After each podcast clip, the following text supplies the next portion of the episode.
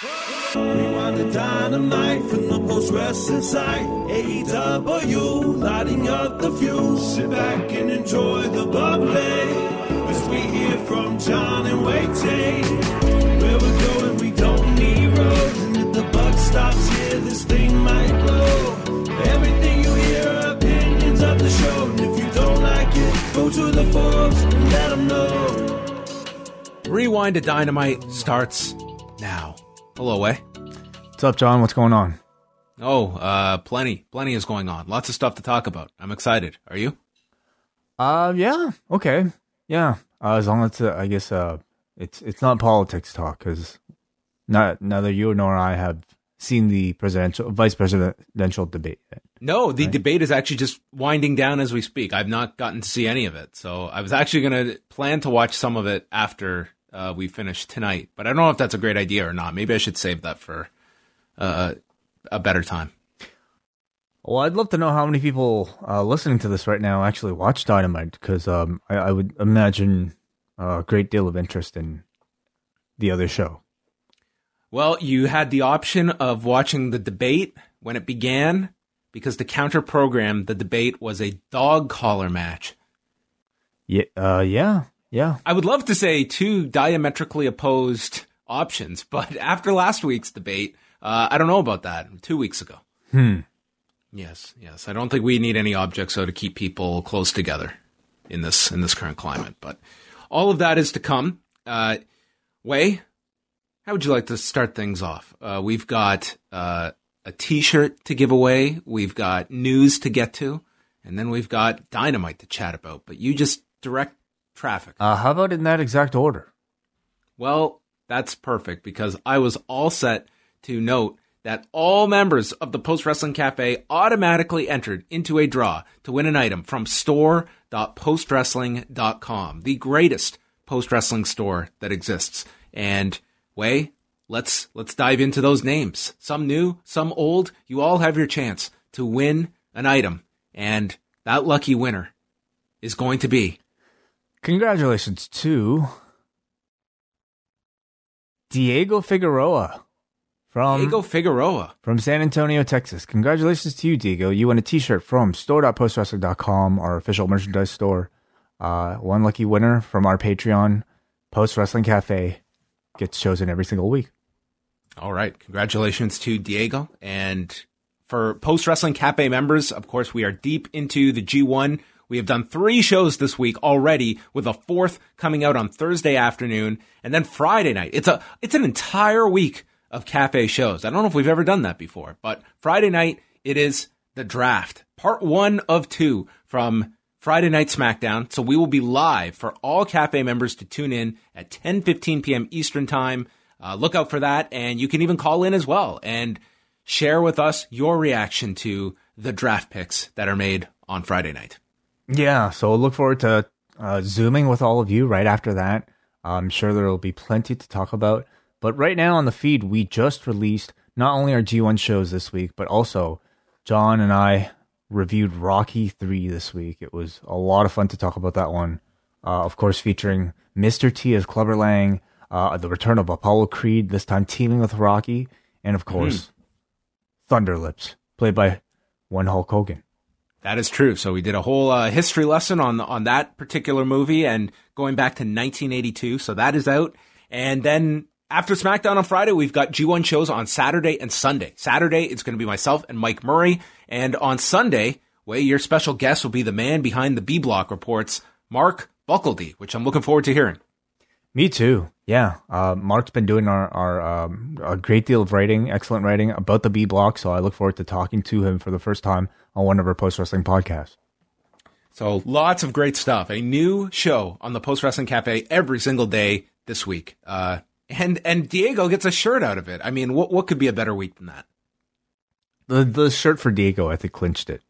That's that's it. The greatest week of all time for him. Uh, some news. Wai, are you ready to dive into some news? Of course, yes. Let's go.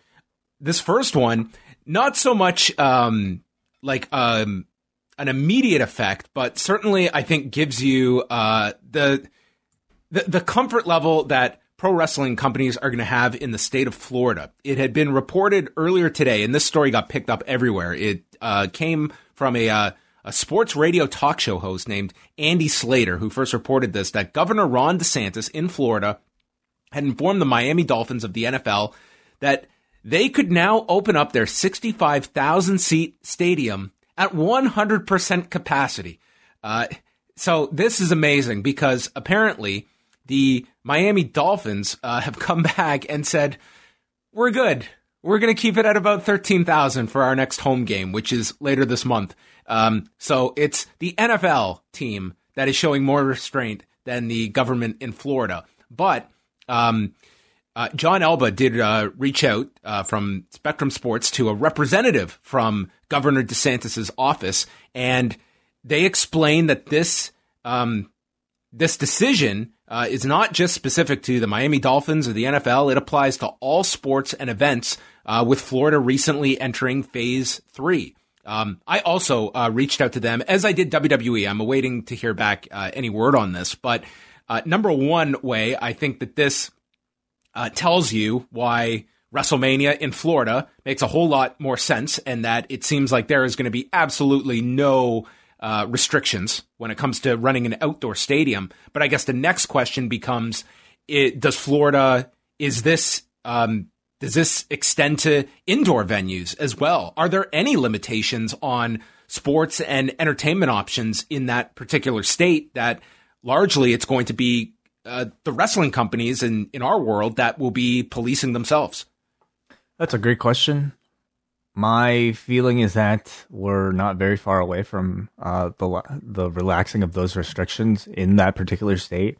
Uh, but ultimately, you know, like we've seen with this NFL team, it, it will be up to the professional wrestling companies themselves to uh, really, I think, restrict their themselves because I think even though Florida, which is, a, which is a very, and this isn't like to say ill of anybody, but when you're leaving it in the hands of people who are uh, economically uh, pulled in certain directions, I mean that to me is like you're you're weighing the economics versus the public safety. Um, now, this is not like we're running. Well, I, I, guess they are kind of running an essential service in in Florida. I was going to say this is not uh, the same as that, but in Florida it actually is.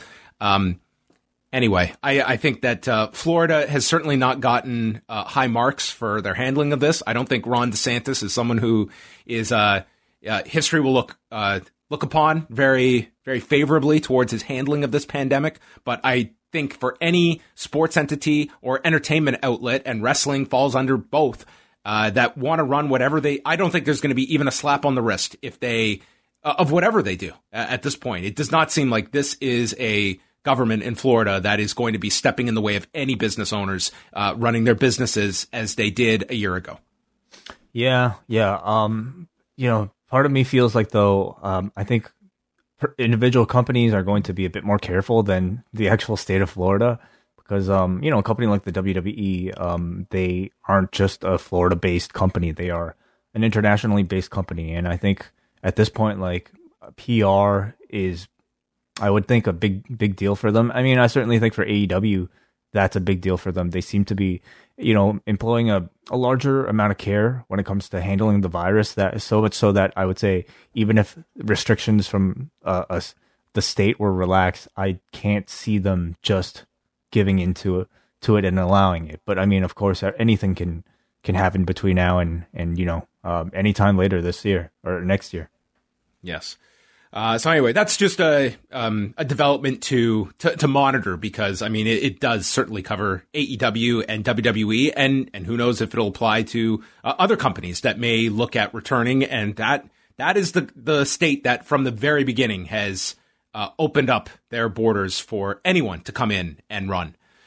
Uh, WWE has a new uh, class of recruits that they uh, put a story out today, and this is largely uh, the graduating class of Evolve. We have uh, Brandi Lauren, Curt Stallion, Anthony Green, Leon Ruff, Joe Gacy, Josh Briggs, and uh, Jake Clemens all coming in. Uh, but the real interesting name that I think everyone should look look at is this 25 year old named Jacob Kasper, who was um, he wrestled at Duke University and he started off wrestling at 187 pounds uh, for his first two seasons. Uh, then he redshirted for a year and moved up to heavyweight. And going back years, he was on Gerry Brisco's radar. And Gerry Brisco has talked about uh, Jacob Kasper in the past, even comparing his personality to a young John Cena. Um, th- this guy was like, for an amateur wrestler, was a guy that he was a wrestling fan to begin with, and you could see like he had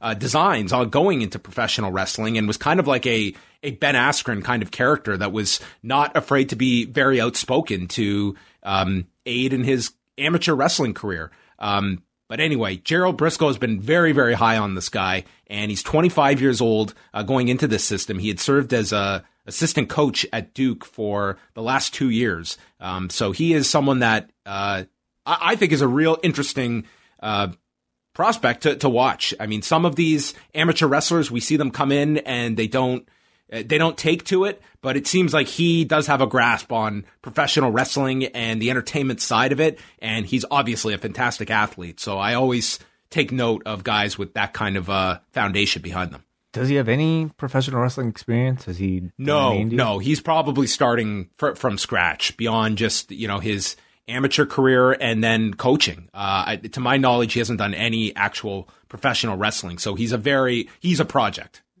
Okay. Well, I mean, I'm sure you know he uh, he's incredibly athletically gifted. We've certainly had plenty of precedents from people of his background making very quick transitions. So, yeah, we'll see. Uh, we uh, Fox uh, has announced uh, that for, they're doing a bunch of uh, programming, WWE related programming, over the next week to coincide with SmackDown's one year anniversary on the network. They're going to be airing a best moments of 2020 special, which it doesn't sound all that uh, must see, but they're airing it Sunday around the NFL games. So you're probably going to get a lot of like bleed over of people that are going to see some of this uh, program on Sunday. And then next week, they are going to be promoting next Friday's SmackDown on October 16th as the season premiere of SmackDown, meaning We've got the season finale on Friday night. Technically, yeah.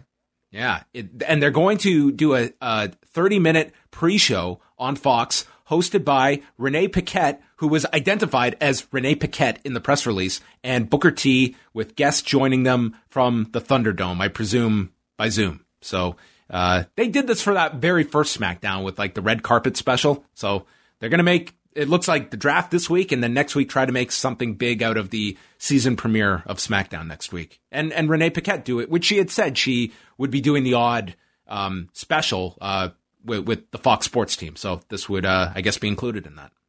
Any form of network support is going to be very beneficial from from uh, Fox to the WWE. So uh, it's I'm sure they're very happy to to be lended a hand here. Um, I, you know, it almost feels like such a, I don't know, hands off relationship. Like it's that season premiere where you get that red carpet stuff, and then afterwards it's like, it doesn't feel like they recognize the WWE at all. So once a year, you might get one of these, um, kind of like feel, you know, Fox approved types of things, and uh, we'll see um, if it this year if it achieves any sort of bump. I mean, we're talking about a great deal of hype last year for the season for that debut on Fox. Uh, but in that time, from from last October to this October, uh, it's been a huge decrease uh, and dwindling of the people that are watching this stuff. So, um, how big of a of a bump can they get from this these two episodes? Um, what do you think?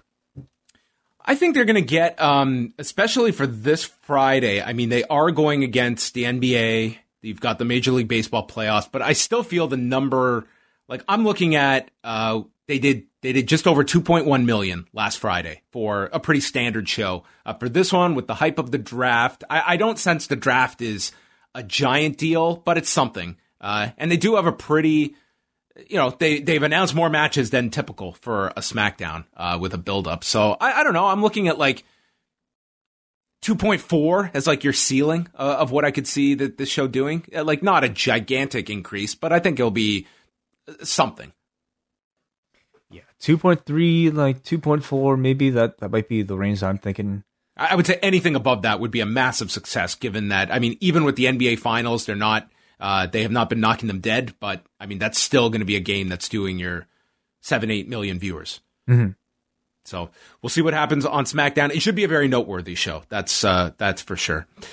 Raw on Monday night did 1,686,000 viewers, so they were down 7.5%, down 5.5% in the demo, but still finished uh, sixth for the night. And they had the luck of going against not one, but two NFL games. Uh, the first one, which was on ABC, went against the first 50 minutes of the show and did 14.6 million viewers. And then you had the regular Monday night game on ESPN that did uh, 8,652,000. Plus you had the Major League Baseball playoffs. So I would say, hey, being down 7.5% against this, uh, you can't take it as being uh, too significant a hit. And, you know, the big concern, I think, this year with Monday Night Football was going to be how far down could Raw fall to? Are we going to be seeing uh, weeks of one and a half million viewers? Well, they have not hit 1.5 million viewers. I would say during Monday Night Football, if you're staying in that 1.6 and higher, I think they'll take it. It's not great. We're not, even if you're looking at a year ago, this is this is down, but um, you're it, it's like that's just the state they're in right now. They have not fallen to historic lows going against the NFL, which I guess is the best they can hope for. And they had a lot of competition on Monday. Right.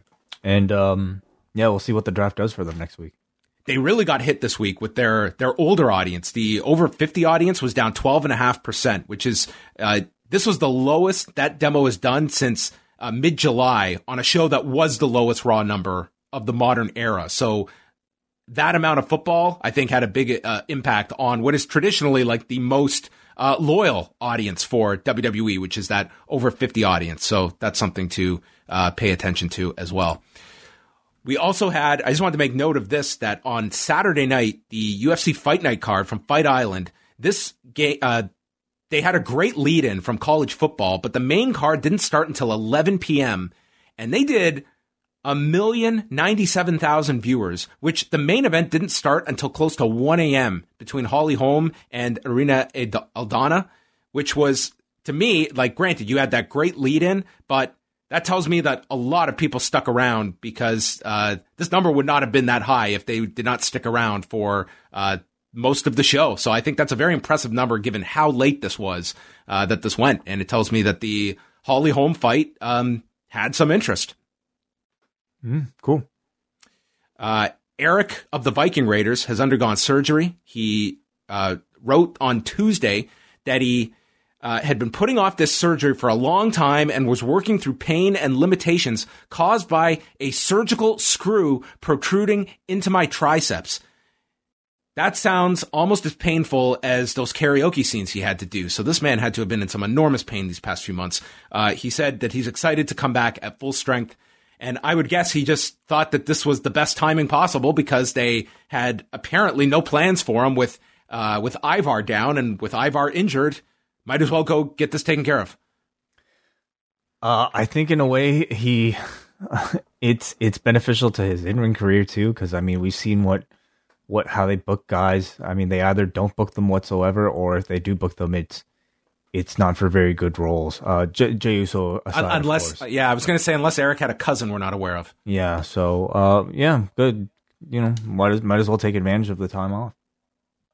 Uh, I haven't heard any update, but apparently tonight on NXT there was some kind of injury with uh with Ridge Holland. I haven't seen any of NXT, so I didn't even see how. Uh, it just seems like he caught Oney Lorcan and his like leg buckled, and they stretchered him out. And uh, from all indications, it sounded like a legit injury. But again, I have not seen any of it. Uh, but I have asked, and if we hear anything, we will we will update people on that. That seemed to be a, a notable uh, item coming out of NXT tonight. Well, that's some bad luck because uh, Finn Balor tweeting today that he has a broken jaw in two places.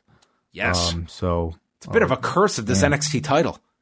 Yeah, yeah, very unfortunate. But it doesn't seem like they're stripping him of the belt. You know, um, so so hard to do that now after you just went through all of this to to crown him. I guess they're going to just look at the timetable for it. Um, They might have announced something Yeah. on today's show. Uh, again, we haven't seen it yet, so yeah, yeah. I'm sure Braden Davy will have uh, the latest on on there.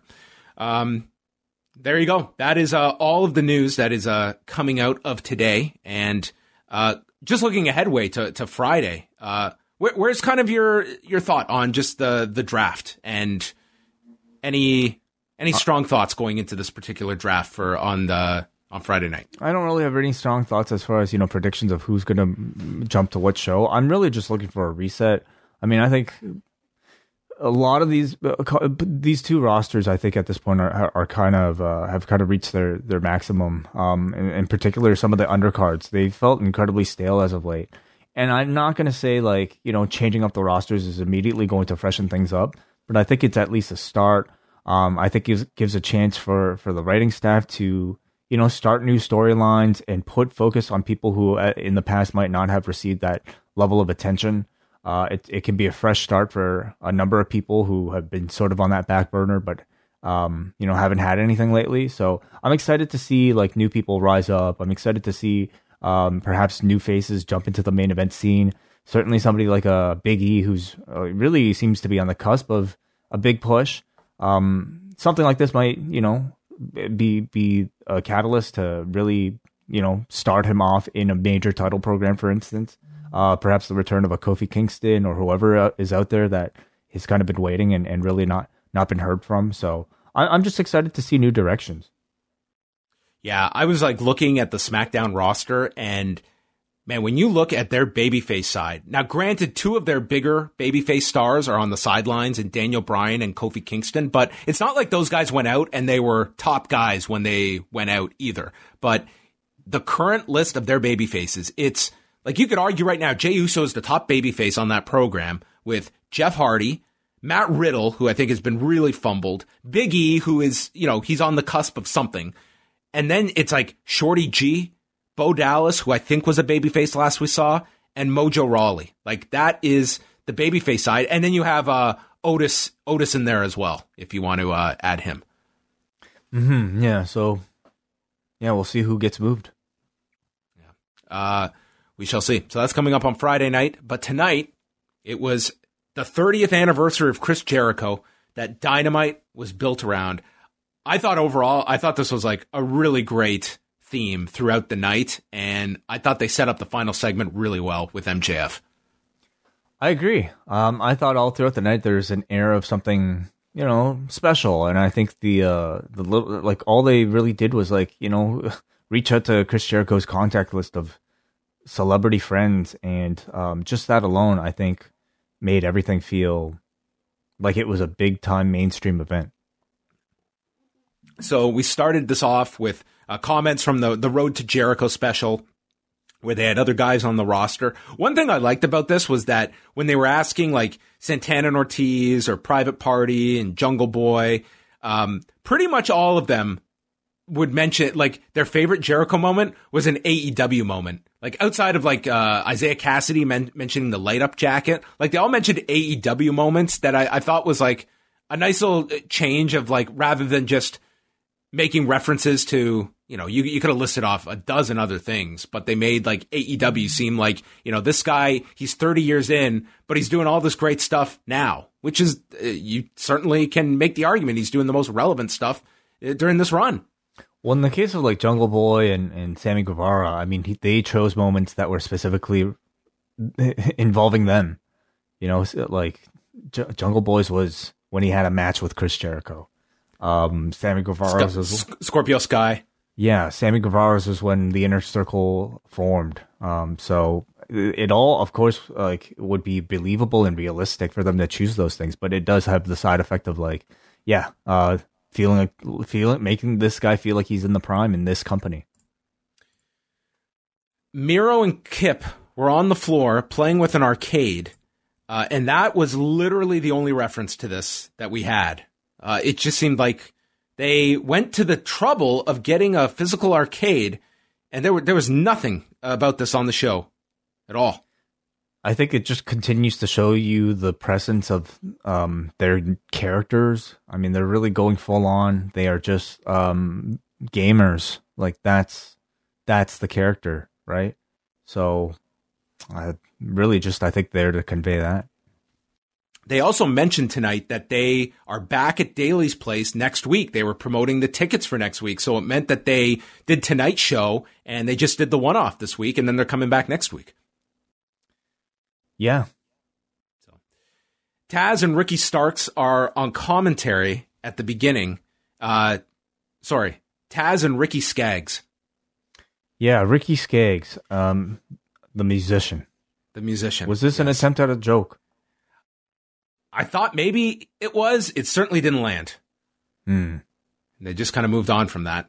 Um, yeah, we had a pretty packed commentary desk. Had they not done the on camera at the beginning, you would have never known Ricky Starks was on commentary because he got in maybe two words during this first match. Hmm. It was mainly Taz doing the uh, the lifting for the team. So it's Brian Cage, Will Hobbs for the FTW title. Taz notes that the title is not recognized; it's a rogue belt, but it is being defended here.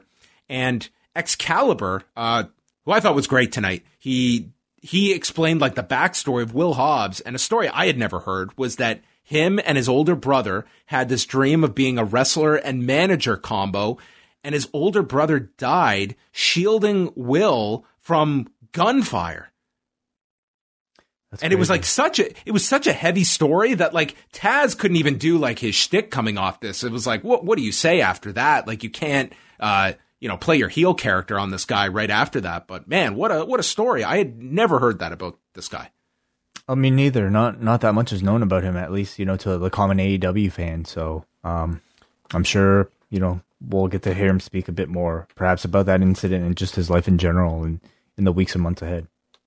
So they had like a like a big power man style of match where you know Cage is, is going to shine in this kind of uh you know uh output. He did his uh, standing moonsault, and then there's a backdrop suplex by Hobbs. So the idea is like Hobbs is able to keep up with Brian Cage, who is the veteran. Um, there's a power slam for a two count, sit out power bomb, and then Cage hits him with an F5. Hobbs kicks out of that and responds with a release German. They both go down from a double clothesline, and then Hobbs hits a big spine buster, misses with the frog splash, and that allows Cage to capitalize with the drill claw and pin Will Hobbs in nine minutes, seven seconds. I thought it was a pretty good dynamite debut for Will Hobbs. Uh, as a presence, he clearly has that on TV, going up against somebody, you know, arguably with uh, the most impressive presence on, on just on, on the surface in Brian Cage. The man looked very much like he fit in this show. Um, and I think the rest of it just has to come down to lo- experience and you know how they push him. But hopefully he'll develop very fast. I mean, this to me seems like it's a long term investment for AEW that will probably you know bear fruit in big ways several years later if he stays on the right path. Yeah, he's like he, he's deceptive when it comes to the experience level. Like he didn't have a gigantic name attached to him, but I mean he has been wrestling eleven years. But I mean this is obviously a big step up for him in terms of just you know you you can wrestle for a decade on the independents and it doesn't mean you're wrestling you know uh, you're not getting in even 40 matches a year. So it's it's certainly a big step up of who he's working with now and obviously someone that has you know won himself over in this company and they're you know this was a, a good introduction for him and i think the next step is also kind of developing you know a personality for him as well so that we we hear from him uh, which would be kind of what, what I would do next with, with Hobbs. And I think aligning him with like Moxley and, and in the post match here with Darby Allin, it's good to have him kind of associated with two of your more popular baby faces. Um, Taz said that Hobbs was impressive in the match, offered him a spot in Team Taz, and he had the option of joining or Cage and Starks are going to beat the hell out of him. And with that, Darby Allin came out and Cage and Starks just calmly left the ring. They wanted no part of this guy and Taz told Allin to keep his nose out of their business. You rotten punk. And that concluded this. So probably a tag we will have come out of this. Yeah, the tag we were probably supposed to have. Or the Hobbs and Allin could be like a, a fun t- team together. Like they they're very like opposites, like with the Power Man and the Daredevil together. Well, it seems like they were starting something with the two of them in Moxley, right? As a whole, like almost like a it's kind of a faction, but not really. Yeah, yeah. So we we kind of have this this loose association now. We'll see if uh, Moxley is still uh, pals with these two when he comes back. Then we had the first of many videos sent in congratulating Jericho on 30 years as a wrestler, including several who had no idea Jericho had been doing this so long, including Slash, who uh, just his amazement was uh, uh, revealed here on his video. Then we had Dennis Miller being Dennis Miller for 30 seconds. And then the dynamite debut of Hiroshi Tanahashi. Yeah, pretty cool. Yeah. Uh, and then my favorite, Ted Irvine, Mm-hmm. who's sporting his tap out gear. And he tells Chris, his son, to, you got to go out there, get to work, kick some butt. And he gives this uh, perfect dad speech to Chris Jericho. I thought Ted Irvine was great here. And then you had Bully Ray just chugging the bubbly. And that was uh that was our first crop of messages sent in. You know, all these videos, um, you only like for some of them, you got very, very small clips, um, and they probably look to be far longer than that in, in Oh, their yeah. original form. So I hope that there's some place where, you know, they they would upload the full messages for the audiences to see because some of these just looked extremely heavily edited down, and I understand why, of course. I mean, this is a wrestling show. Uh, there are a lot of these, and you know, um, you don't really have time for all of them. So, yeah, I hope they would upload these in full somewhere. Yeah. And some of them, it was a degree, like some of them, it was a celebrity factor that, I mean, they really had nothing to say beyond, hey, congratulations. Like Lars Ulrich was just struggling to fill out whatever. And they just, there was just a hard chop at the end. It's like, okay, we, we got enough of Lars here. Lance Archer, uh, there's a video for him pumping up the match for next week. And this was very smart. They, they did not ignore the Texas death match. He brought up their match from January 4th and that Archer has learned a lot since then. And now he's pissed off going into this match next week. Yeah, it's cool to see them continue to recognize like New Japan history. I mean, at least recognizing that Wrestle Kingdom is a show that you know uh, a great deal of our audience will be familiar with and might may have actually seen. Um, yeah, we'll see. We'll see if they continue to to recognize New, all New Japan and actually other other leagues. I wonder if they had always planned for this week and next week to be live shows or if Archer's uh, diagnosis had anything to do with that, like pushing it off, because we, we didn't see him at all live this week. I'm sure he wasn't there. Don't know. FTR against Angelico and Jack Evans for the AEW tag titles. They explain they're getting this title shot because they're on a three match win streak on AEW Dark. And we had the Young Bucks, including the returning Nick, watching backstage. And they brought up Tony being attacked last week with the super kick. He says it's awkward, and Ross calls it unprofessional conduct. And what they can do is raise the fines or take their asses off TV. But that's Tony Khan's call. And Schiavone just said, Schiavone's just a likable uncle. He's not going to hold a grudge because deep down, he is a fan of these guys. And he's like, you know what? Sometimes you get super kicked. Very understanding man, this Tony Schiavone. Sure, he's been through it before. I'd be pissed. First my phone and then you super kick me? Fuck these guys. Well, He's still a fan. uh, good thing you're not doing that job. Angelico got caught by FTR on the floor, and Evans dove, taking all three down. Tully distracted Aubrey Edwards, so they got the advantage on Evans, and his leg is dropped on the guardrail, and this began their beatdown of Jack Evans' leg, including Wheeler applying the figure four around the post. Uh, then they go to picture in picture, and this was some of the best stuff of the match, where Jack Evans tried for this Hail Mary small package, and Jim Ross said that that inside cradle may have been the ugliest one I have ever seen in my career. They continue to work the leg, and Cash Wheeler uh, starts doing Angelico's dancing just to make fun of him in the corner. And then we come back. Oh, we also got Schiavone and Jim Ross talking about the Anderson brothers, and they both agree that people, they don't talk enough about Gene Anderson. People just talk about Ole and Arn. And Schiavone agrees. He's like, You're right. You're right. And then we came back. This was a very entertaining commentary during the picture in picture. Uh, there, are a lot of great gems on that FITE app. Angelico gets the tag. He applies his double submission on FTR, but then the advantage shifts. Uh, they have Wheeler in their corner. Harwood hits this German, and then it's into a dragon suplex onto Evans. Uh, they they go for the cover. Evans is fighting back. Uh, Helico then lands on his feet on the floor and gets hit with like this gory special where he's dropped onto the edge of the apron by Wheeler, and they do the super the superplex splash power and glory combo uh, with Cash Wheeler pinning Jack Evans at 13:38. And Ross suggests that this move at the end, the superplex and frog splash, were a signal to the Young Bucks because the FTR were doing something high flying to get the Young Bucks' attention. So FTR retains. Uh, I didn't think this was the, the strongest uh, tag match we have seen involving FTR. I thought it was a little loose at times. Um, but but what did you think about the uh, one of the rare appearances we've had of Evans and Angelico, and for a pretty lengthy match here, almost 14 minutes they went. I thought it was a good match. You know, both teams were working really hard. I think FTR looks really good uh, in eh, you know with great intensity throughout the entire match. I really like Angelico's submission style that we continue to get to see little bits and pieces of whenever he's on.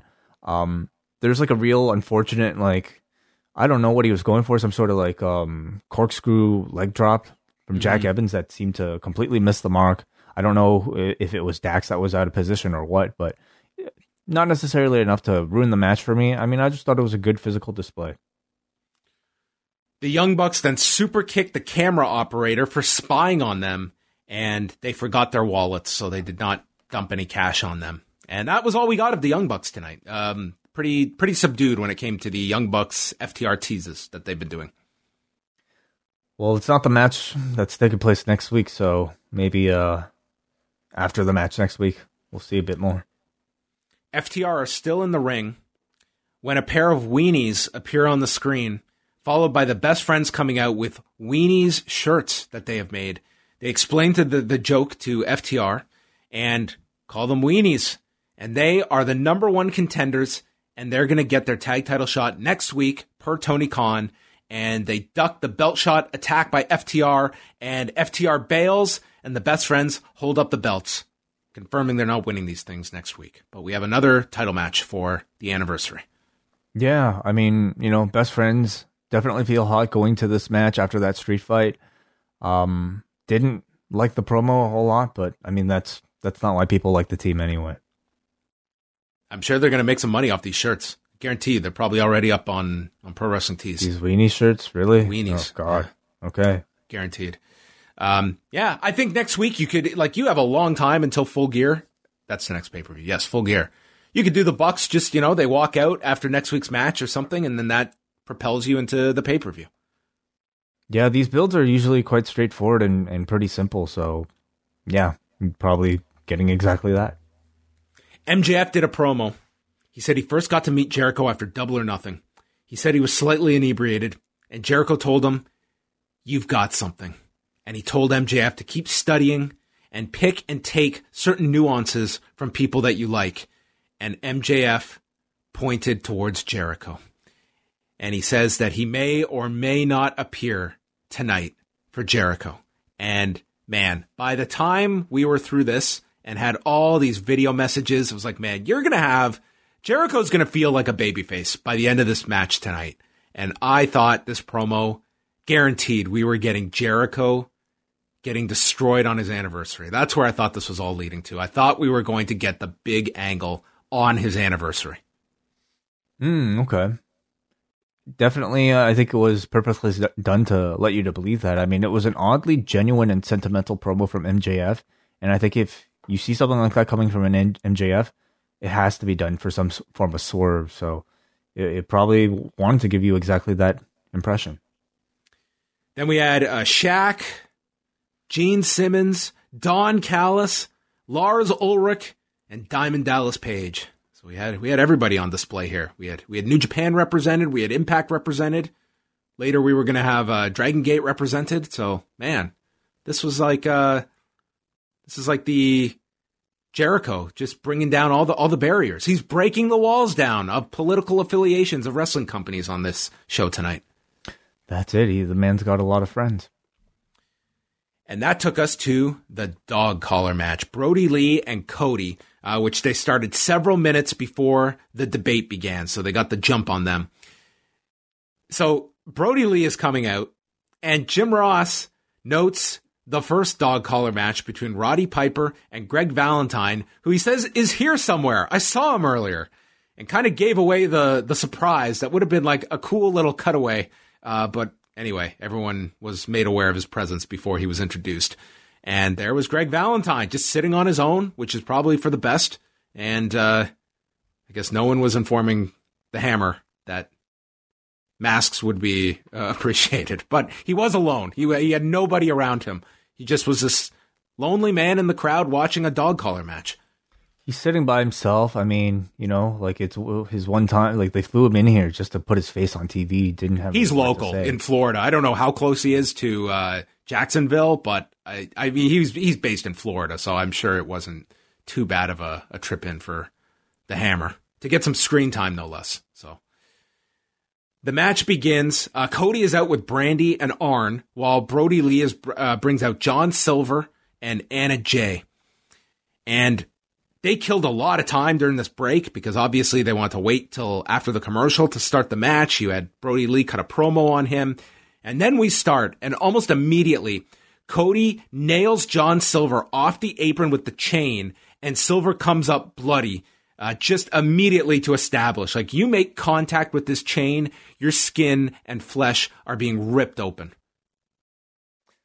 Yeah, yeah. Um, and that seemed to be really Silver's role um, to, I guess, uh, be used as a demo for this chain.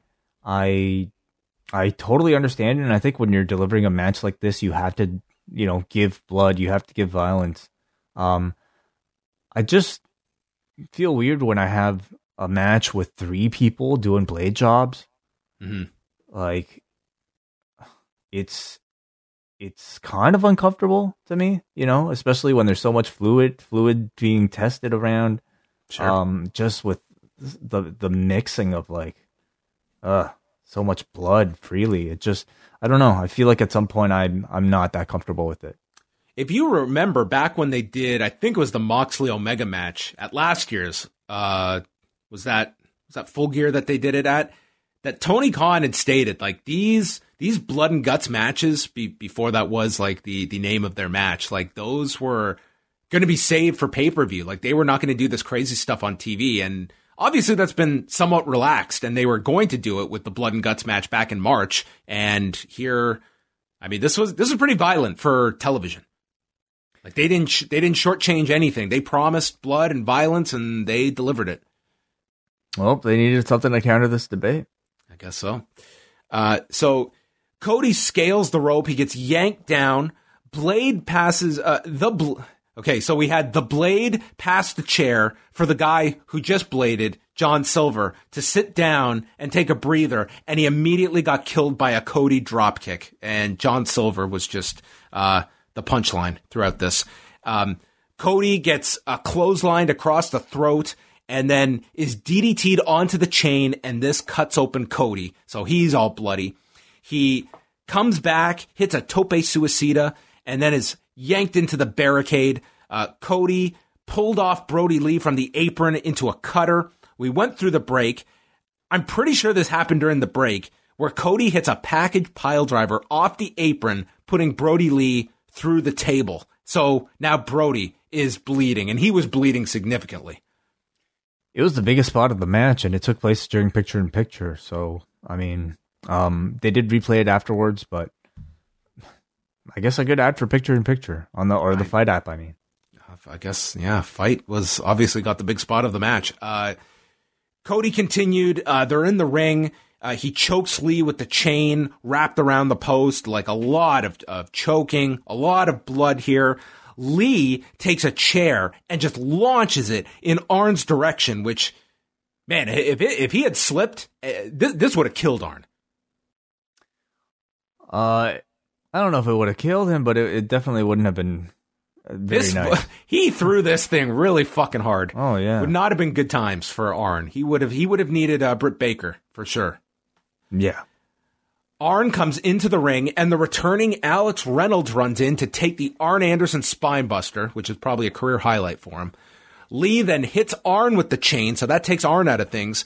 And Cody hits a top rope moonsault, hits the crossroads. Brodie kicks out at one. Then Cody lifts him up for Din's Fire, which is his version of the vertebreaker, but that's stopped. He suplexes Cody onto his neck and he goes for the discus lariat. Cody ducks it, hits the final cut, and then he wraps the chain around Brodie's face, drives down elbows, and then hits the Cross Rhodes to pin Brodie Lee in 20 minutes and 28 seconds. Uh, quite the violent spectacle that they put on here.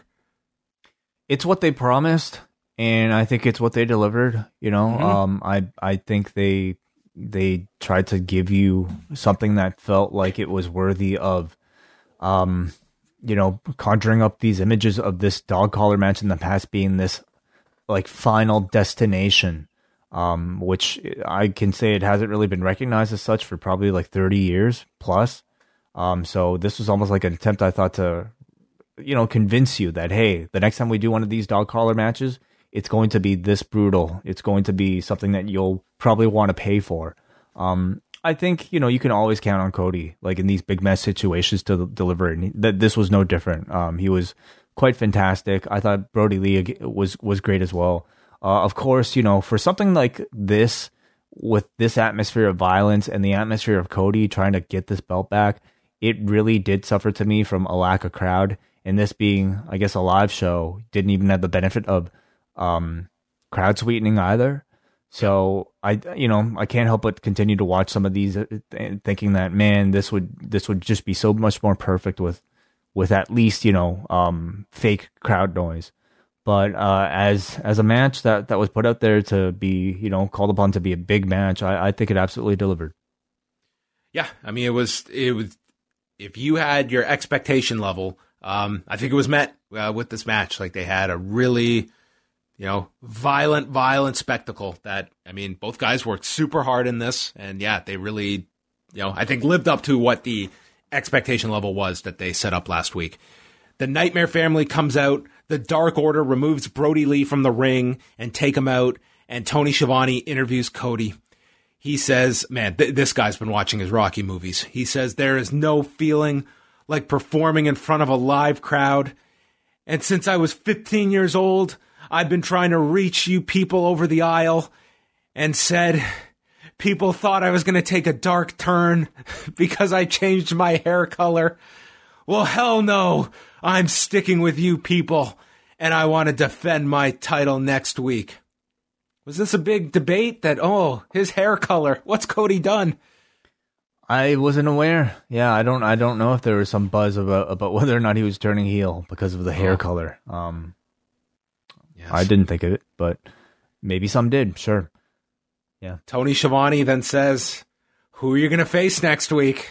And man, what I would have done for that camera to pan over, and Greg Valentine steps up. Damn. Wow. No. Instead, out walks Orange Cassidy, who puts the thumbs up. Cody puts the thumbs up, and that's our match next week. Which I mean, MMA math. I mean, the we, Cody just beat the guy who beat Orange Cassidy, but that's why people don't fight on paper. They fight in a ring. So yeah. next week it's Cody and Cassidy. Rock, paper beats scissors, and scissors beats paper. Been a while. Um, I the booking of this one is going to be really interesting because um, Cody just won the belt back. It, it was a move I wasn't necessarily expecting. But to have Orange Cassidy challenge Cody for that same belt after losing um, an attempt to challenge um, uh, Brodie Lee not that long ago, it's hard for me to see them having Orange Cassidy lose twice in you know six like two pretty like very closely tied together title challenges. Um, at the same time, you know, can you see them strip Cody of the belt uh, after winning it just the week prior? Um, I can actually see that. I think it would be a really bold move, uh, which I think AEW has been known to do with their booking ideas. Uh, to have Cody win one week, have a big celebration, only to have him lose it immediately the week after. I mean, they really exp- like he. The whole story was that here was a guy that was killing himself doing these weekly title defenses, and he ran into a guy that he overestimated in Brodie Lee, and here he's gone through this war and he's immediately turning around to defend this title. That, I mean, the story is right there that if he loses it again, there's that explanation uh, as well. Um, yeah, it's. I kind of want to see how this all plays out. I mean, we we just came off of Cassidy losing to Brodie Lee, which I mean, this could all tie itself in together, where it's like this fight over these three for the title, and each uh, has a win over one of them. Uh, but we'll see where this goes. But mm-hmm. it's yet another title match next week. So we've got Cody and Orange Cassidy, FTR and the Best Friends, and then Jon Moxley and Lance Archer as our matches for next week. And I don't think they've announced anything else beyond that.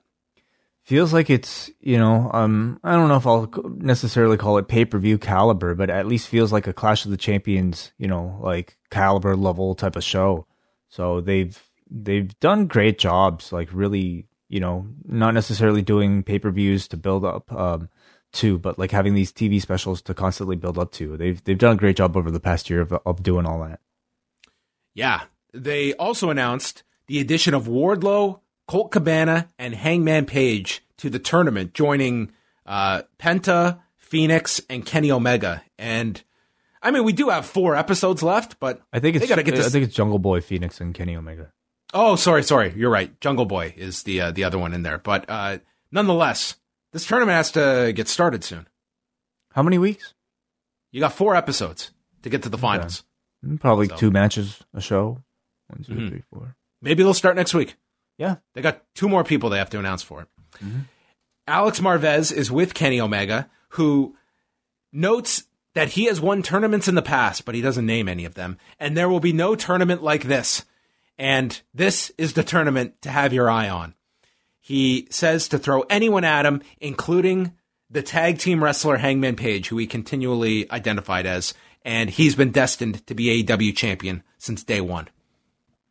He kept mentioning Adam Page's name while saying he doesn't care. Uh, he doesn't care about uh, any wrestler, especially Adam Page. Um, you know, you could throw anybody at me, including Adam Page. So he's saying he doesn't care, but clearly he is uh, obsessed with with Hangman Page. So it was an interesting promo from Kenny, um, a bit different, but I think conveyed the the point.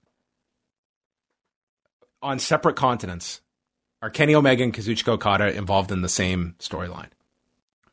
Uh, I mean, you know, they're both romances uh, of a sort. Um, so but not exactly the same. We don't really have an other. Well, the other, I suppose, is a singles. We, we both have these individuals that are trying to move on from someone they don't want to rely on any longer. In some form, yeah. I mean, everything is about love in some form. Big Swole and Serena Deeb, uh, they had the arduous task of following that dog collar match, and they started off and they were working at like a really strong pace early on. Deeb uh, rebounded out of the corner and blasted Big Swole with a lariat and then hit a dragon screw through the ropes and worked over her left knee. They went through picture in picture. Uh, Swole was headbutting her in the chest and swung through the ropes and Deeb hit some kind of thing that was approximating a counter by attacking her back. Swole comes back, attacks her with another headbutt and a rolling elbow to win the match in eight minutes and 34 seconds. I, I, thought they were in a really tough spot, but I thought that they they worked well, save for like the odd spot in this. Um, I, I, I thought that they worked like a fine match here. I enjoyed the match. Uh, I yeah. thought Deeb looked really strong. She did a great job controlling this one with some really compelling technical offense targeting Swole's legs. Um, Swole was the victor here, and, and I mean clearly she is the one that they're going to be focusing on uh, a lot more. But um, I, you know, the Baker feud didn't really do a whole lot for her. I'll say, like, it seems like that's fully over now because we we saw no follow up here. Um, she won that dentist sit match, but really hasn't been seen since. And I'll really say, like, coming off of it, I can't really say how much she really gained. Um, her status to me still feels very mid tier. I would say still beneath the star power of somebody like Britt Baker. You know, even though like Swole won the feud, like Baker, I think ultimately came out of it the bigger star because she had those very entertaining vignettes. Swole, we haven't seen as much from personality wise, I guess. Um, she does like the Swole public public Swole announcement on BTE. It's it's okay, like nothing special. And if it's not on Dynamite, like you know, it's not necessarily like getting getting her over like the way a Dark Order segment on BT might be either. So um, I hope to see them continue with Swole uh, to continue to put some focus and story and personality behind her. But uh, you know, as another person to add to this roster, like Deeb is totally solid. So uh, maybe you know she'll be set for for a story next.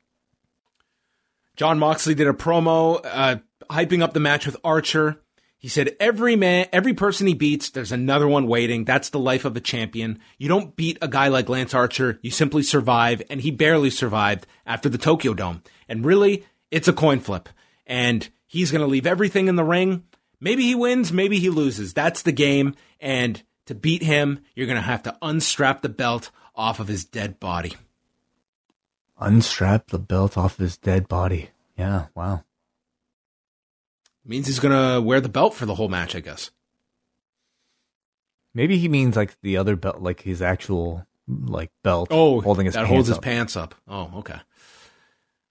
Then we had uh, the ultimate collection of videos, uh, people that you would never assume would have anything in common, but here they were all together. Lance Storm, Kevin Smith, Eli Roth, Gabriel Iglesias, with Chavo Guerrero Jr. on Zoom because he's in quarantine in Australia, Steel Panther, Ultimo Dragon, and Paul Stanley. Never in my wildest dreams did I think that Steel Panther and Paul Stanley would be sandwiched by with Ultimo Dragon in the middle. That's quite the party. Um, you know, like next time Jericho throws one of these things once this pandemic's all over. I mean, it, it, would be quite the Zoom call, is what it is. So, uh, pretty cool. I mean, it, it again just tells you how many facets of culture like Chris Jericho has navigated through throughout these these 30 years. Uh, and it felt like they really got a great cross section of everybody for this one. This is like these are all like legit friends of his. Yeah. It's like if you were to do like your aunt, dude, I wouldn't have I don't have this many friends. There's no way I'd get this not. many. I, I would never com- be able to get this many people to to share a nice video. I mean, I wouldn't compare myself to Chris Jericho in counting how many acquaintances or friends friends that I have. Like, I'm not saying famous friends. I'm saying any friends. Well, I mean, who knows how close they are. I, am getting. Are. I'm getting five people, maybe, maybe. I'm sure. I, am sure you could do better than that, but um, five is really all you need. You know, I'd really have to guilt trip some people. I think like, oh, it's got to be on a phone. There's a lot of effort. Yeah, you have to go to. Bug Steel Panther to shoot a video for you. It is a lot of effort, sure. Main event is Jericho and Jake Hager against Luther and Serpentico, and they plug Jericho's new book that's coming out in the spring, where he goes, he lists, it's the ultimate list of Jericho, or the full list of Jericho, listing every one of his matches. It's at over 2,700. So is it like, does he talk about the matches, or is it just a? I think so. I, I imagine he's not putting a blurb next to every single match, mm-hmm. but it sounds like it's a combination of like a, a catalog of his matches with like stories attached, probably to to some of them. Wow. Are you going to read it? Um, not every single line, uh, but maybe maybe the odd thing here and there. Um, what if you What if you did a video listing off all the matches? Well, I think that would be interesting for maybe thirty seconds. Um, and be like be- that video I told you about listing all the all the craft breweries out there. That was a six hour video. Yeah, I never I never watched that. I had no interest in watching it, so I don't know who would be interested in watching something like this. I think plenty of people would. So the match began uh, early on. Luther and Serpentico are double teaming Jericho, and they explained that uh, Ross is noting that Luther does not have a last name, and they said he used to be Doctor Luther, but he lost his medical license. Jericho then hits the Lionsault, and Excalibur explains that Luther suggested that maneuver to Jericho early in his career when they were traveling in Canada. Very interesting. Very interesting anecdote. Luther gets his feet up as Jake goes for the Hager bomb, which Jim Ross just dismisses, says, That was too predictable, Tony. Jericho is playing to the crowd. He's the ultimate babyface here. Like, the, it's not a giant crowd, but they're cheering for Jericho. Mm-hmm. Um, this is where they mentioned they'll be live next week at Daily's Place. Serpentico um, got launched onto Hager and Jericho on the floor, and then Luther did a somersault dive onto the inner circle on the floor, and we got Luther, who was, you know, just trying to turn back the hands of time here as he fired up. He did a King Kong knee drop. Jericho kicks out of it. Then, then Luther's on the outside. He slips off the apron, which I think it was Ross was really quick on his feet to note that he's got some unconventional shoes that he wears that makes it more slippery. So Luther climbs to the top and it looks like he's going for Tenzan's calf branding. And dude, his legs were so shaky here. Like you were just, please do not fall down. But he finished it and just kind of drove Jericho's face into the mat. Jericho gave this guy everything. He took a German. Uh, Luther then gets the Floyd, the bat, and nails Jericho with it. And they did like the one big near fall spot for Luther here that Jericho kicks out from. And then Sammy Guevara gets on the apron. Luther knocks him off, turns around into the Judas effect, and Jericho pins Luther in nine minutes and five seconds. Hmm. Yeah. Uh, you know, this was um a, a, different type of main event for for AEW, uh, for an edition of AEW Dynamite, and I think you know as you're watching it throughout, I mean, this was Luther's. It might have even been his first match, period, on Dynamite. I think it was. Um, and he got a main event spot. Not only, not only did he get the main event spot, I mean, he really had this match like you know uh, crafted around him to showcase him. And when you, uh, the the the issue I think what c- comes down to like the story to me like this was an incredibly impressive performance for a 51 year old okay and and to see like a, a, man like luther be be able to execute some of the things that he was attempting to. You could tell this meant a whole lot to him. It was the biggest match of his life. Yep. and he was uh, very ambitious. And i think for the most part was able to execute most of what he was attempting. But you know that story isn't really there. And you know for if I had been familiar with Luther my entire life and I'd seen him and you know uh, it, this was like you know the big the man's like big big moment you know to finally be able to showcase on a national stage what he's got uh, digging digging deep to you know do just even this like dive off the like this plancha onto the inner circle on the floor I think I'd be watching it with like you know um, far far more, I think, uh, appreciation for it. But with this being the first time that I think many people have seen Luther, like he he definitely looks older, but because of the face paint, because of the bald hair, it's actually quite deceptive. And what I think expectations were perhaps going into it was that this was going to be like any other AEW main event. And it really wasn't because you you ultimately got to see, you know, the his limitations shine through.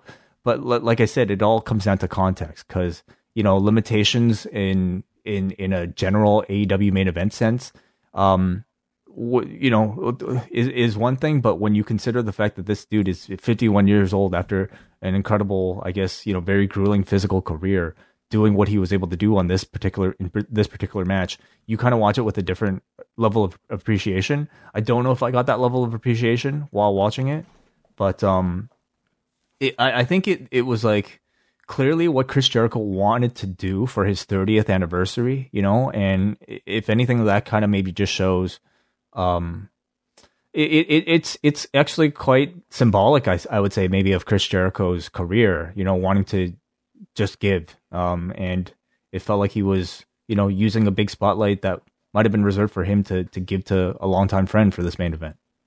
In a weird way, like I a match I kind of thought of watching this like this was completely done for you know it was for his anniversary. It wasn't like this was going to be you know your your high level main event which I mean you did get earlier in the show but it kind of reminded me of that match with Okada and Tenryu where you could see like Okada wanted to give Tenryu the greatest match he could at that stage of his career and it was just you know it is what it is when you're doing that match I think that was 2015 uh, and in this one, you know, you just saw Jericho want to give everything he possibly could uh, to, to, Luther. Uh, but you knew what the limitations were, were, going to be here. This was not going to be uh, a classic. It was a chance to give, if nothing else, just a, a, spotlight for a guy that many people have held in like, you know, this was a guy that was a, a very talented guy in the 90s who never really got the big break in his career. Tonight was the a big spotlight on on him for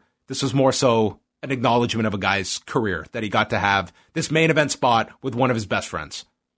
Yeah, yeah, and you know, like Jericho really like tried his hardest, you know, doing that road road to like promo that you were talking about on Monday, uh, trying to trying to do his best to be able to convey all that story in the span of what, like I don't know, four minutes, minutes, four minutes, and I think he really did his hardest, like he tried as hard as he could. If they had more time, it would have been really nice to be able to actually hear from Luther himself and to really build a proper story around this level of, you know, this performance in this match. Uh, but as it existed, it you know, I guess they they were limited for for whatever reason. Um, I bet if people listen, like I, I didn't hear it, but I mean, he was he had Luther on his podcast today. I'm right. sure people that listen to that they would have been like, oh, this is I'm I'm going to be interested in seeing this match tonight. Um, but you're right. Like if you're just watching week to week, I mean, this is this is a guy like you've probably never seen beyond crowd shots. Yeah. So after the match, there's all these Jericho chants, and he's just soaking it in. Again, I'm I'm so expecting the big angle here. Like I was convinced it was happening. Um, Jericho thanks everyone, and he goes to like give a big thank you speech, and MJF interrupts. MJF was fantastic. He comes out, he says, "Cut my music. It's not about me." I love that line. I thought that was so awesome. Like it absolutely is about you, but he's trying to give the the veneer here that hey, don't don't play my music. I'm, I'm just, I'm just out here to be, uh, just get a few words in here. So he comes out. Wardlow is bringing this not so hidden character behind him, and they had a hell of a time trying to keep him concealed. And I thought this was Frank the Clown. It was Clownico, uh, actual clown. As MJF also notes that next week he has a career defining announcement and he wants Jericho to be out there for it. And he hands him with Clownico another wrapped gift, and he unwraps it. It's a framed photo of MJF, which Jericho breaks over the clown's head, and then Jericho delivered the greatest Judas effect I've ever seen. It it looked very painful. Yeah, he killed this guy. Jericho hates clowns, and don't ever interrupt me again. And they're staring at one another, and then they both laugh and say, You got me. And MJF puts his hand up. This was so subtle. He puts his hand up. Jericho doesn't even look at him. He just gives him the most impersonal high five, uh, which was great. This this was awesome. This was just fantastic. The way they keep just threading you along. Like when is this going to come to a a boil? I think this program's awesome. I just love it they continue to really do um, you know the like increase and decrease tension really well with something like this. And it's very different from i think our usual types of breakups in that like you know it's certainly different from like a kevin owens chris jericho program. It's different from a Bayley sasha program where i mean two guys are clearly friends. This time they are kind of starting off as like enemies. Like you know they don't like each other but in the end they are trying to like put up a respectful front for one another and you know they're both being fake as hell. You just don't know when the exact turn is going to take place and i think they'll continue to play with that push pull like probably for a while. And that's where the brilliance of tonight's show is that by the end of this show you want to cheer for chris jericho. He was the mm-hmm. to- he was the biggest baby face on tonight's show and it served a purpose beyond just being a one week thing. It's like this program, you want to see Jericho as a babyface against this guy. Well, I thought that yeah. I thought this show was great in terms of not just like self-contained, but for building this program to be something bigger. So that when that turn happens, you have a lot of sympathy with Jericho after just taking in this show and seeing him revered by all these people and has everyone's respect the uh, the end occurs with like the heel locker room coming out and they're all having drinks and we got the total SNL close to the show and then the credit roll where Jericho took credit for everything literally including camera 4 it was such a such a great absurd end to a professional wrestling program. Like out of nowhere we're getting an SNL style I loved it. Goodbye. I thought it was so great. Complete with the same shots of like guys like drinking, like he was drinking with like the blade here, like champagne. Oh. It was straight out of SNL. It was and with no explanation whatsoever, and that's how the show ended. I loved it. I really enjoyed tonight's Dynamite, like so much. I, I thought this was such a fun show and it ended on a really high note, but at the same time, like, you know, this thing is percolating with Jericho and MJF. And again, I thought that this served the function of further putting Jericho into like that babyface light. Like we almost had tonight. It was Jericho was not this heel anymore. He was just Chris Jericho. Everyone respects this guy and you're going to get that in the story most likely. So I thought this was, uh, I, I thought it was just a great show. Really strong show tonight. I enjoyed it. Yeah, it was good. Well, let's see what everyone had to say about it. Uh, forum.postwrestling.com is where we go next. And tonight's poll, we got this show receiving a 7.38.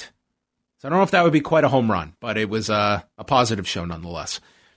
Anthony writes, after that opening match between Will Hobbs and Brian Cage for the FTW title, I have to ask you guys, what is your favorite meaty sandwich? I am partial to a Montreal smoked meat with a nice coat of Dijon mustard. Oh, Montreal smoked meat sounds great right about now. Can't go wrong with that. Yeah. Uh, Dijon mustard, sure. Maybe uh, I, I really like um hot mustard. I'm a I'm a big fan of like hot mustard. Okay. oh yeah. You've ever had like uh there's like the the Keen's brand. It's very good. I like honey mustard. Honey mustard's good. Like they, it's hard to fuck up mustard. Mustard's a you either like it or you hate it. Yeah. I like mustard. All right, thank you. Uh, Noah from Vaughan says, fantastic show tonight. Brodie versus Cody was absolutely amazing and one of the best matches in Dynamite history. Hobbs and Cage kicked things off with an awesome hoss match that really legitimized Hobbs, in my opinion. I loved all the cameos throughout the show, but I thought Tanahashi's was the most surprising, but a promising sign nonetheless. Jericho looked so happy tonight, and I thought, although the match wasn't anything special, you could tell that Jericho was having the time of his life out there. 9 out of 10 show tonight. Do you uh, look any deeper into the Tanahashi appearance? I don't. Um, I think that that's naturally where everyone's mind is going to go, and I think it was brilliant to have that in there. Um, but I, don't think. I see. I don't think that was done with any sort of like ulterior motive. You know, like I think he reached out personally to a friend. Hey, it's like I'm turning. I'm celebrating 30 years. I guess he would have had to clear it with the office too, right? I would imagine. Tanahashi, even. Probably. Um, but again, it's like Jericho knows full well what the reaction to a New Japan wrestler on Dynamite is going to receive. Sure. but we also, I mean, last year, everyone went nuts when there was that Kota Ibushi tease. I mean, that, that went nowhere. There was no ulterior motive to that beyond just a, a one-off thing, that video that, game thing. Yeah, I think that was just Kenny and the guy who made the video. Like, Yeah. it's just something they wanted to do. Do you think he asked So- Naito No. or Evil? Toru Yano appears Oh. on screen. Could have could have been many many options, but uh, hey, there's this Tanahashi making his uh, his Dynamite debut. All right, well, everybody, uh, you can go check out up next with Braden Harrington and Davey Portman as they'll be chatting about uh, all the latest with NXT and man, several injuries that are have occurred to the NXT brand as well. Wai and I are going to be back Thursday afternoon with our G1 Climax podcast going through day 12, which is a B block show. And then Friday night, Rewind to SmackDown. We will be live 10 15 p.m. Eastern time for all members of the Post Wrestling Cafe. There's no party like the Rewind to SmackDown party in the Zoom room on a Friday night Wai. Uh, no, that's absolutely true. Yeah. Um, this will have been our, let me see, one, two, three, four, five, six. It'll be our Man. eighth podcast in the stretch of five days. So, um, apologies if, if my energy was a bit lower on this episode, but, um, we're, we're definitely in the thick of, uh, a lot of activity here. No, uh, much like, uh, well, I would say, unlike Seth Rollins, I do not require an apology from you. Uh, I just hope that when I have my 30th anniversary special, you'll still send in a video. I hope you're one of the five. Oh, don't worry. I'll, uh, I'll, I'll even jump on Zoom whether I'm quarantined or not. Don't worry. Oh, well, how, how kind of you. Okay, well, thank you everyone for tuning in. Uh, what should I watch? Should I watch? Should I just go and watch the debate, or should I watch NXT? Both at the same time. Why not? Put them on side by side. Yeah. Okay. Listen to the debate, watch NXT. If if I was like uh, out of my mind, maybe there would be some amusement to uh, watching the vice presidential debate on mute with like wrestling promos playing at the same time. That would maybe work better for the Trump and uh, Biden debate. Hmm. Okay. I'm done. This has clearly been my eighth show in as many days, and uh, everyone needs a break. So goodbye.